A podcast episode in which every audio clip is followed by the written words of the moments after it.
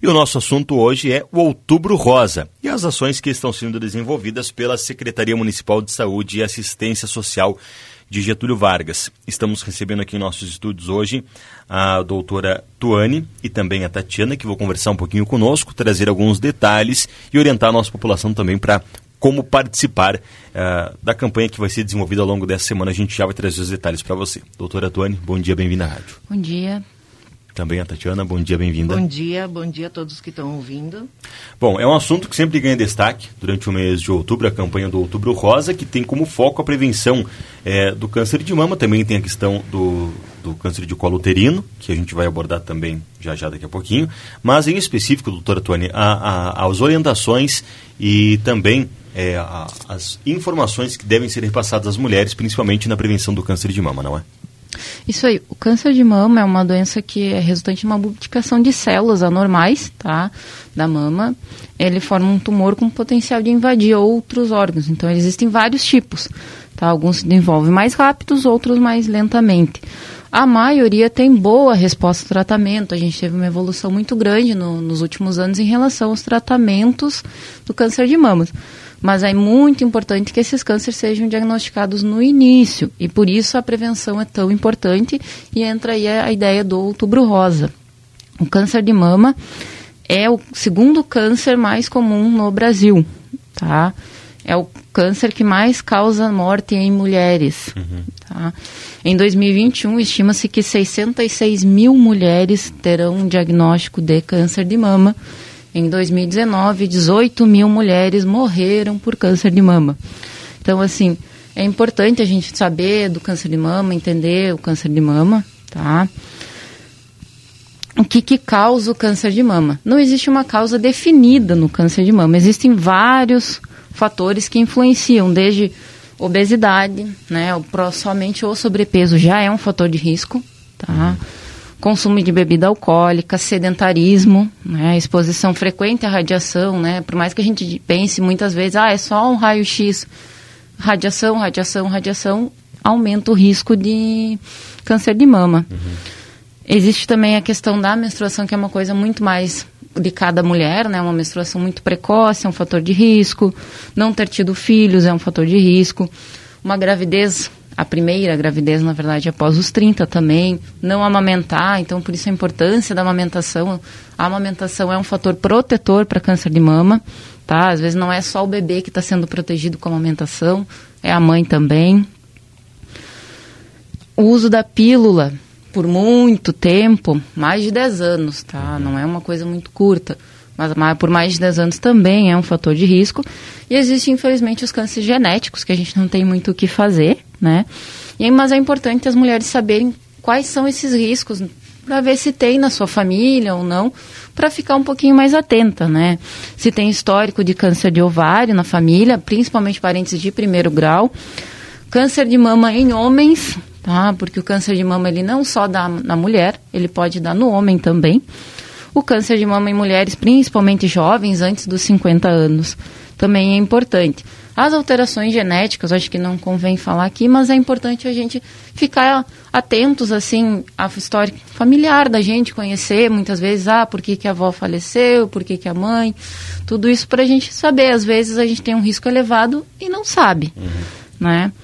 E é importante conhecer o próprio corpo, para entender e saber quais que são os sinais do câncer de mama um caroço endurecido e fixo, geralmente é indolor, tá? A principal manifestação da doença é um caroço. 90% dos casos vai estar presente um caroço. Alterações na mama, no bico da mama, tá?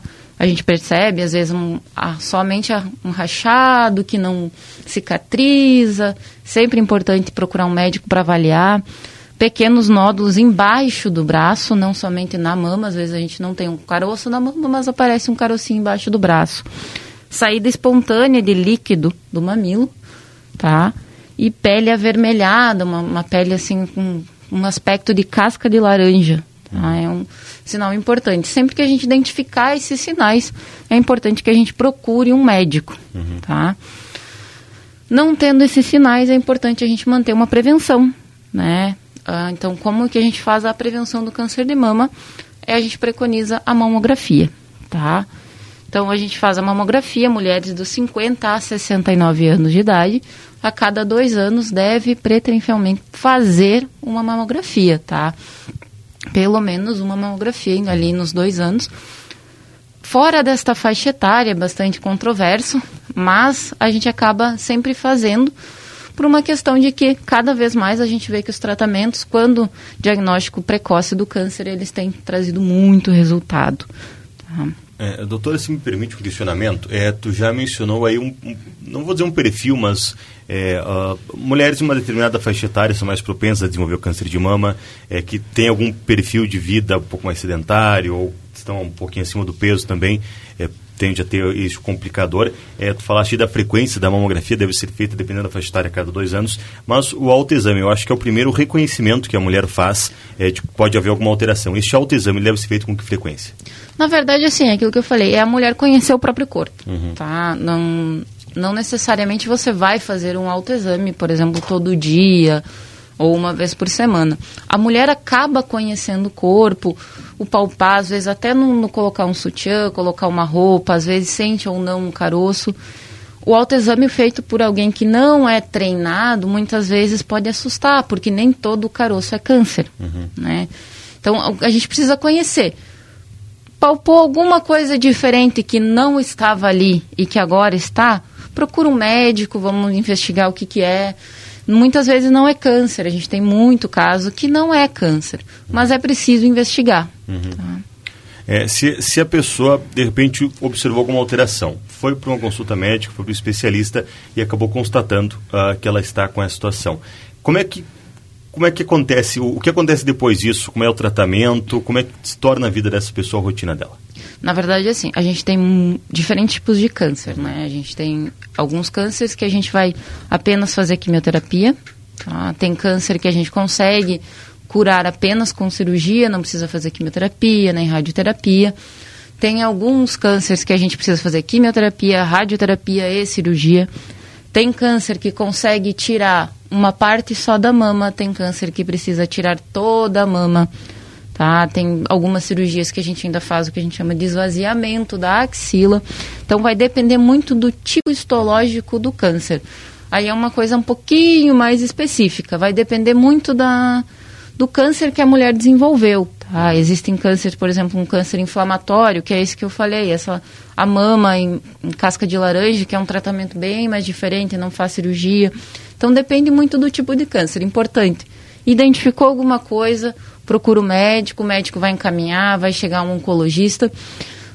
Felizmente no Brasil a parte da oncologia funciona muito bem, uhum. tá? Então a gente vê bons resultados dentro da oncologia.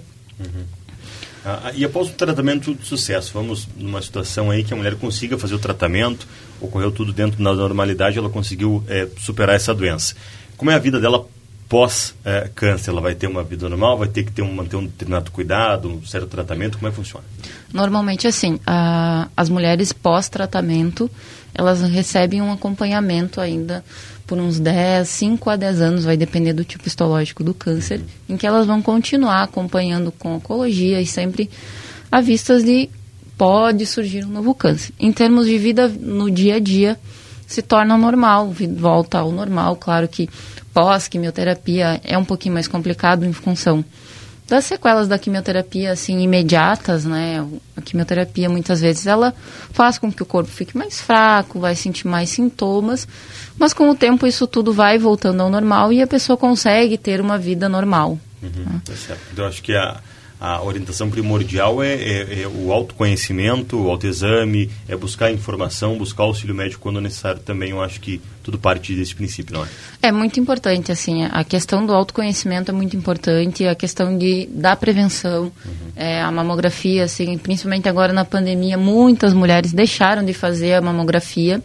A gente está vendo já provavelmente teremos um aumento no número de câncer de mama diagnosticado tardiamente em função da pandemia porque muitas mulheres deixaram de fazer com medo do Covid, deixaram de fazer suas mamografias e muitas vezes negligenciaram a própria saúde, né? Então é muito importante a gente fazer a mamografia. A mamografia, ela muitas vezes salva muitas vidas, tá? Porque ela diagnosticando o câncer precocemente, a gente tem muito mais chance de conseguir um bom resultado dentro de, uma, de um tratamento. É, na, na, situação da mulher, por exemplo, ser lactante ou ela ter uma prótese, ah, é, é, um, é um fator de risco a mais? Tem que ter um cuidado específico ou não? A mulher que amamenta, ela tem diminuição do fator de risco. Como eu disse antes, a amamentação ela é fator protetor para câncer de mama. Tá? Uhum. A prótese em si não, não altera a questão do risco de câncer de mama. Uhum. Tá? Mas a amamentação altera, porque a amamentação é fator protetor. Então, a estimulação da, da amamentação, ela não parte somente da ideia de proteger a criança ou dar nutrientes certos para a criança, mas também para proteger a mulher. E com a prótese também, né, doutora? Com a prótese também pode seguir fazendo mamografias. Sim. É, faz de uma maneira mais delicada, mas continua fazendo também. Continua fazendo. Certo, um cuidado também tem, tem que se ter, não é? Bom, é, para reforçar essas ações é que a Secretaria de Saúde e Assistência Social de Getúlio Vargas está desenvolvendo a partir de hoje uma campanha junto às unidades de saúde do município, né, Tatiana? Isso aí. A partir de hoje, então, durante toda a semana, as unidades básicas de saúde estarão fazendo a coleta do preventivo e também a solicitação de mamografia para as mulheres que estão dentro da faixa etária de 50 a 69 anos e, se necessário, para menores dessa uhum. uh, menores dessa idade, ou além dessa idade, né? Certo. Então, hoje... A, a questão dos menores dessa idade, assim, por exemplo, familiares, por exemplo, uma mulher que tenha tido mãe, por exemplo, que tenha câncer aos 40 anos, ela precisa começar a fazer os seus exames 10 anos antes da idade da mãe. Sim. E aí entra nisso que a Tati falou, mulheres abaixo dessa faixa etária que vão fazer as suas mamografias de rotina. Importante lembrar e prestar atenção nessa campanha da prefeitura, não é só mulheres de 50 a 69. É isso. Mulheres que têm histórico familiar de câncer, se atentar à idade que a mãe teve o diagnóstico e diminuir aí 10 anos, é ali que ela precisa começar a fazer seus exames de o, rotina. O fator genético é, um, é uma questão a ser. É, 5 a 10% dos casos de câncer de mama são genéticos. Certo.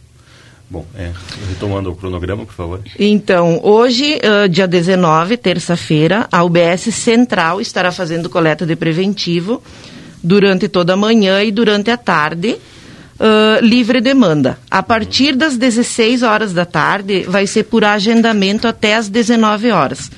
Então, vai ter o enfermeiro fazendo coleta do, do preventivo e a solicitação da mamografia uh, na UBS Central até as 19 horas no dia de hoje. Amanhã, quarta-feira, dia 20, tem coleta de preventivo e solicitação de mamografia, então, e no posto de saúde de Souza Ramos e na UBS São José. Souza vai ser uh, no turno da manhã, toda a manhã. E na UBS São José, então, vai ser de manhã e de tarde, seguindo até as 19 horas, da mesma maneira que no Central. Uh, por livre demanda e depois das 16 horas por agendamento. Quinta-feira, dia 21, então na UBS Navegantes, uh, também no mesmo esquema, durante o dia por, por livre demanda e a partir das 16 horas até as 19 por agendamento. E dia 22, na sexta-feira, será a UBS Santo André. Abrindo uma brechinha, que a UBS Santo André agora ela está uh, destinada a só atendimentos do Covid. Então, está sendo atendido pela enfermeira na UBS Central. Quem pertence à UBS Santo André se direciona na UBS Central para fazer a coleta do preventivo e a solicitação da mamo e para fazer o agendamento também, uhum. tá? Então, não se direcionem à UBS Covid, porque lá é só atendimento de Covid mesmo. Sim. E a UBS Santo André, então, está atend tá, tá atendendo a sua população dentro da UBS Central. No dia 22, também na sexta-feira, vai ter coleta de preventivo e a solicitação de mamografia no Rio Todo, no período da manhã, que é o período que o enfermeiro e a médica também estão lá na, na UBS. A nossa programação, então, para essa semana uh, é des, dessa forma. A gente pede que cada munícipe se direcione à sua UBS de referência, de preferência, e a gente faz uma solicitação também até para os nossos colegas profissionais. Porque muitas vezes a gente deixa o, o, o eu de lado para cuidar dos outros. Então a gente pede que os nossos colegas profissionais da saúde também procurem as unidades básicas de saúde e também façam o preventivo, façam a solicitação de mamografia.